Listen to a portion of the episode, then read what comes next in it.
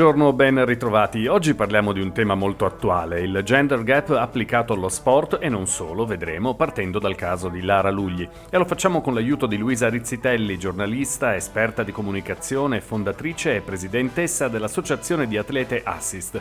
Benvenuta Luisa. Buongiorno, buongiorno Marco, un grande piacere sentirti. Grazie, è un piacere per me. Ti chiedo subito, senza ombra di provocazione, presidentessa va bene perché so che anche questo termine è oggetto di discussioni. Guarda, in realtà va benissimo anche la presidente, perché nel caso di presidente è sufficiente cambiare l'articolo, va benissimo. La presidente è perfetto. Bene, la presidente allora.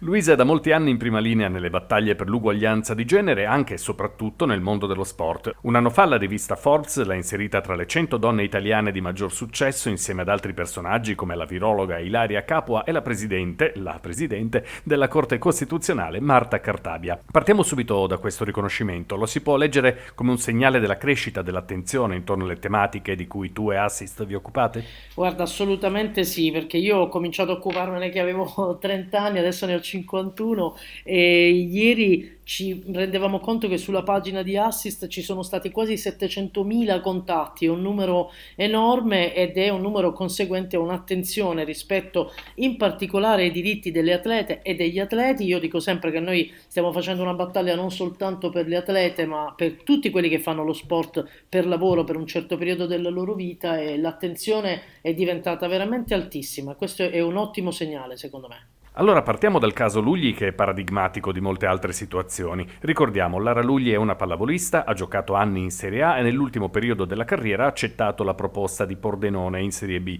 A un certo punto non programmato resta incinta. E qui cominciamo con il primo punto spinoso della questione. Nei contratti standard è chiaramente scritto e accettato dalle parti che in caso di gravidanza il contratto viene automaticamente rescisso. Partiamo da qui. Sì, in realtà nel mondo della pallavolo che su questo è mm, davvero un mondo illuminato rispetto ad altri, avevamo pensato eh, di poter non vedere più situazioni simili e devo dire che nelle scritture private che ricordo non sono contratti perché non sono lavoratrici ma siamo ancora nell'ambito del dilettantismo, eh, questa clausola anche se non è scritta purtroppo però continua ad agire il suo, diciamo, la sua nefasta conseguenza. Quello che abbiamo tentato di dire è che è ancora così da sempre, cioè da quando giocavo io, sei incinta, vai a casa. Eh, prima magari magari c'era anche qualche situazione come quella che sta vivendo adesso Lara Lugli, cioè l'ira, la rabbia del presidente che eh, si sentiva messo in grande difficoltà dalla maternità delle atlete. Onestamente nel 2021 pensare di vedere ancora una citazione per danni per un atleta che è incinta beh, è stato un colpo,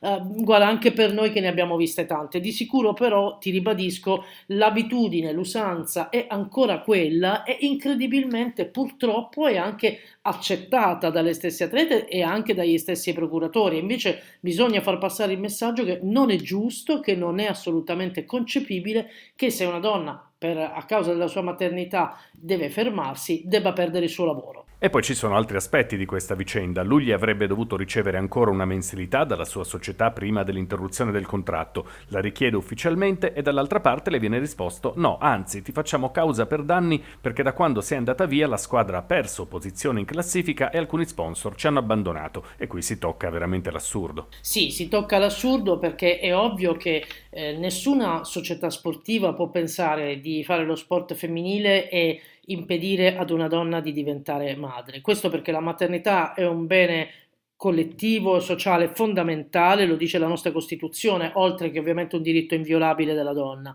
E questa situazione è veramente brutta. Io spero, lo abbiamo chiesto anche a Manfredi, che la società sportiva ritiri la citazione. È assurdo pensare che si arrivi al 17 maggio, giorno in cui è fissata l'udienza. Questa citazione deve essere ritirata perché non fa onore allo sport italiano e non lo fa neanche la società sportiva che secondo noi ha commesso un gravissimo errore. Lara è stata molto coraggiosa e l'invito che io faccio, Marco, lo stiamo facendo con tante grandi atlete, tra cui Antonella Bellutti, che per dirti è la candidata, eh, la prima candidata donna alla presidenza del CONE, una biolimpionica, stiamo dicendo alle atlete e anche agli atleti uomini, metteteci la faccia perché i diritti sono i vostri e in questo momento noi dobbiamo difendere non solo la maternità delle atlete, che è una cosa sacrosanta, ma proprio il diritto di chi fa lo sport per lavoro, perché non è concepibile che si lavori ancora come se fossimo invisibili a tutta la legislazione della, eh, dello sport e del lavoro. Non è più ammissibile questa cosa. Ci sono stati infatti numerosi e autorevoli interventi per arrivare a una composizione della vicenda che a mio avviso però può essere solo una. La società inadempiente paga e cerca di far dimenticare questo episodio vergognoso ma che dà, come dicevi, la misura dell'aria che si respira ancora. Sì, assolutamente. Io poi quello che chiedo alla federazione, alle leghe che hanno anche eh, tanti dirigenti eh, bravissimi. Mi permetto di dire che Assist con la Lega Maschile ha dei progetti europei di altissimo livello. Ecco, è il momento di studiare una soluzione. È chiaro che il costo del lavoro aumenta e quindi le tutele sono anche un costo dal punto di vista finanziario, però quello che diciamo noi di Assist da sempre è chiediamo al governo, chiediamo allo Stato di far sì che le società sportive vengano realmente aiutate in questo passaggio. Non si può far pagare il prezzo di una condizione finanziaria più pesante ai diritti diritti fondamentali delle persone. Quindi è il momento di risedersi a un tavolo e decidere con il ministro Orlando e anche con la sottosegretaria allo sport Vezzali, ovviamente, come risolviamo questo problema. Però va risolto, assolutamente. E infatti ha introdotto un tema che già volevo toccare. Resta una questione di base che non riguarda solo le atlete donne. L'assenza di professionismo in quasi tutti gli sport determina una situazione complicata per chi in effetti vive di questo. Poi per le donne la cosa si fa ancora più sensibile perché gli stipendi delle atlete sono mediamente inferiori rispetto ai maschi. Sì, quello sì, la cosa che eh, continuo a dire davvero in maniera compulsiva perché molti mi dicono vabbè ma uno fa l'atleta e nel momento in cui smette di erogare la propria prestazione, quindi di giocare è normale che perda il proprio ingaggio perché succede così in tutti gli altri lavori. Allora, intanto vorrei dire che non è così, per esempio nel lavoro autonomo è normato per altre professioni in modo tale che l'atleta, anzi la lavoratrice venga comunque protetta e riceva un sostegno, prima cosa. Seconda cosa, paragonare il lavoro dell'atleta di Serie A a un lavoro autonomo è completamente assurdo in termini giuslavoristici perché il lavoro subordinato è esattamente ha le stesse caratteristiche di quello di un atleta atleta di alto livello, abbiamo un'intensità enorme e soltanto quel lavoro che puoi fare lo fai per tutta una giornata, per 365 giorni all'anno e lo fai per esempio indossando una divisa, avendo degli orari, avendo un posto di lavoro. Quindi è del tutto evidente che se proprio dobbiamo assimilare questo lavoro da atleta a qualcosa è al lavoro subordinato. Quindi non è che di colpo uno può diventare un lavoratore autonomo quando fa comodo e un lavoratore subordinato quando invece non fa comodo. Per cui il tema va assolutamente assolutamente affrontato, io lo ridico senza paura, bisogna sostenere le associazioni sportive, perché è chiaro che se uno costa 1000 euro, se tu lo inquadri così come vanno inquadrate, costa magari 1800-2000 ed è questa la grande preoccupazione che ferma tutto il processo. Però bisogna fare un passaggio di maturità ed è il momento, secondo me, che la pallavolo faccia scuola su questo e io spero davvero che succeda.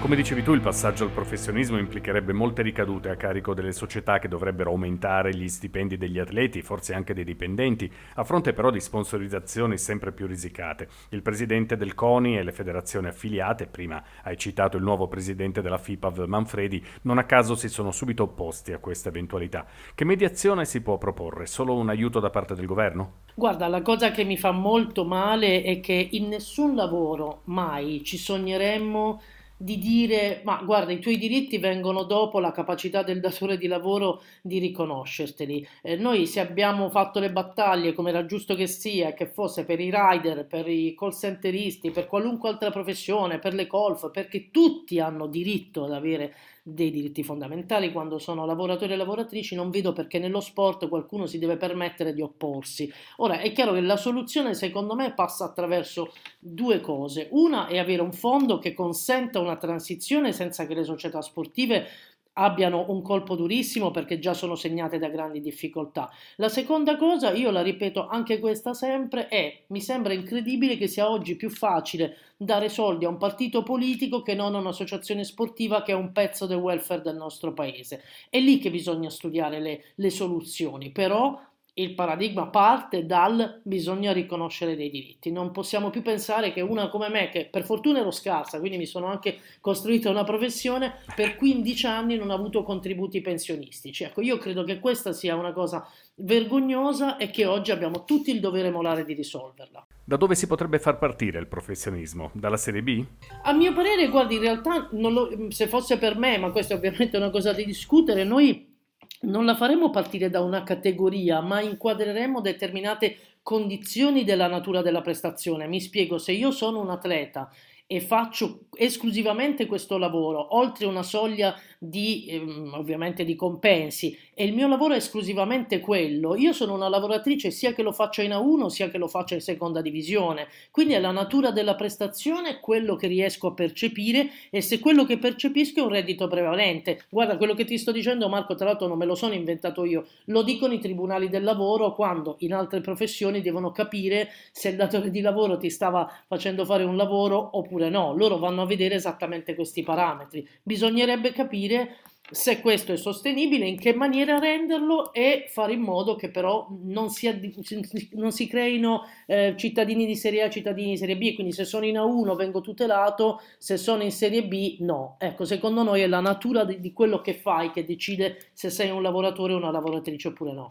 Assist appoggia la candidatura alla presidenza del CONI dell'ex campionessa olimpionica di ciclismo Antonella Bellutti che hai citato poco fa. Immagino che in caso di elezione il suo atteggiamento rispetto a queste situazioni sarebbe opposto rispetto all'attuale. Assolutamente sì, assolutamente sì, però Antonella ad esempio dice una cosa importantissima, noi paghiamo decine di milioni di euro i gruppi sportivi militari, ora con tutto il rispetto per la missione nobile che vogliono riconoscersi, però io capisco che ci possano essere 10, 20 atleti atleti in Italia. Non riteniamo giusto che si spendano 30, 40, 50 milioni di euro per sostenere i gruppi sportivi militari che poi di fatto tolgono atleti alle associazioni sportive. Ecco, magari potremmo iniziare a ridistribuire meglio queste risorse che sono risorse pubbliche e sicuramente Antonella Bellutti vuole risolvere sia il problema del lavoro sportivo e sia fare in modo che le associazioni sportive non ne vengano danneggiate, non siano eh, costrette a un fallimento semplicemente per poter garantire dei diritti. Sono certa che lei lo farebbe.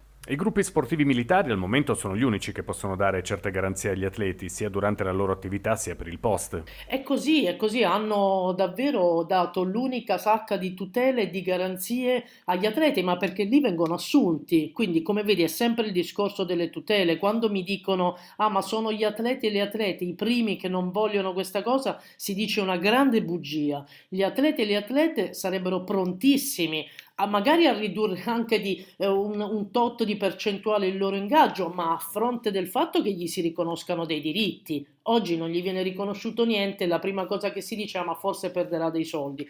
Mettiamo sul piatto della bilancia i diritti fondamentali e ti dico solo che la settimana scorsa, quando mi ha intervistato il New York Times, si rifiutavano di credere che questa situazione in Italia fosse legale. Quindi evidentemente qualcosa dobbiamo fare anche alla svelta, direi. Però bisogna partire prima dalla risoluzione del problema, altrimenti per Antonella Bellutti sarà difficile ottenere l'appoggio delle federazioni necessario all'elezione. Ma certo, guarda, Antonella porta avanti dei discorsi che non sono esattamente quelli che i presidenti federali hanno sostenuto finora, parliamoci chiaro, perché come tu giustamente ricordavi, i presidenti di calcio, pallacanestro e pallavolo hanno addirittura scritto a Draghi per opporsi a una riforma dello sport che poi comunque è passata e che Antonella eh, sostiene anche se ha bisogno di alcuni correttivi, se no verrà girata di nuovo e staremo da capo 12, come si suol dire. Io credo che la soluzione va studiata in un tavolo che veda lo Stato che tra l'altro ricordo ha un dovere di vigilanza nei confronti dello sport, il CONI, i rappresentanti delle federazioni, i rappresentanti delle leghe e naturalmente degli atleti. Cioè è un tavolo di quelli che deve essere con tutti seduti, però tutti quanti devono avere la consapevolezza che non si può dire ci alziamo e i diritti degli atleti li, li, affrontiamo o ne parliamo ancora tra 30 anni, perché poi quando succedono cose come quelle di Lara Lugli si indignano tutti ma non fanno niente. E questo non va mica bene.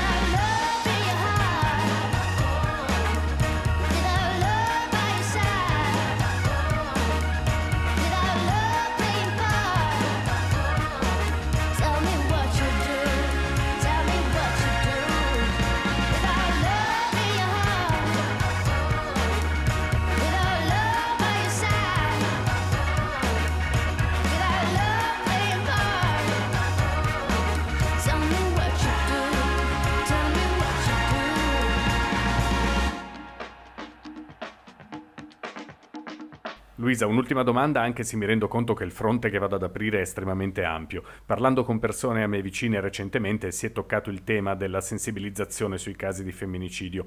Io sono del parere che la mia e almeno un'altra generazione siano irrimediabilmente perse alla causa. Forse solo i ragazzi di oggi, per non dire addirittura i bambini, possono ancora crescere con una cultura diversa su questi temi. Ma allora ti chiedo, servono tavole rotonde su tavole rotonde per parlare di un crimine che il giorno dopo da qualche parte verrà certamente ripetuto? O non sarebbe meglio concentrare gli sforzi sulla scuola per imprimere nei giovani una mentalità nuova che annulli le cause che portano a questi fatti? Guarda Marco, intanto se avessimo più uomini che come te ammettono una situazione di grave consapevolezza proprio da parte del genere maschile saremmo un passo avanti. Io sono una che le battaglie proprio con Assist le ha sempre volute fare con gli uomini a fianco e penso che siate fondamentali nell'affrontare questo tema. Io sono fe- orgogliosamente femminista, ma sono una femminista che vuole altri uomini femministi e vuole combattere con altre persone indipendentemente dal loro genere queste battaglie. Ti dico uno strumento di cui oggi si sente molto parlare nei telegiornali, si chiama Convenzione di Istanbul, che dice esattamente tutto quello che bisognerebbe fare per andare avanti su questa piaga terribile e dice infatti che non basta una sola cosa. In Italia Italia, per esempio, abbiamo delle leggi eh, piuttosto buone su questo, ma non basta, serve tantissimo l'educazione, per esempio, proprio eh, sentimentale ed educazione alla differenza di genere nelle scuole, serve anche tanta formazione nelle aziende, perché noi viviamo nei posti di lavoro e abbattere sessismo, discriminazione e gender gap è una delle cose su cui poi rendiamo difficile l'attecchimento da parte di molestie e abusi. Quindi servono più cose. Di sicuro una cosa è certa, stiamo facendo troppo poco. Cioè, non è possibile, stiamo combattendo con una cerbottana un fenomeno che uccide una donna ogni due giorni, che ha quasi 7 milioni di donne in Italia che dicono di aver subito una qualche forma di molestia. Eh, siamo completamente inadeguati, secondo me, nelle risorse e negli strumenti. Però bisogna fare tante, è un puzzle di tante cose che vanno fatte tutte insieme e se avete voglia nella eh, nel testo della Convenzione di Istanbul, che in Google si trova facilissimamente, sono elencate in maniera straordinaria ed è un grave danno che la Turchia sia venuta fuori da questo trattato internazionale.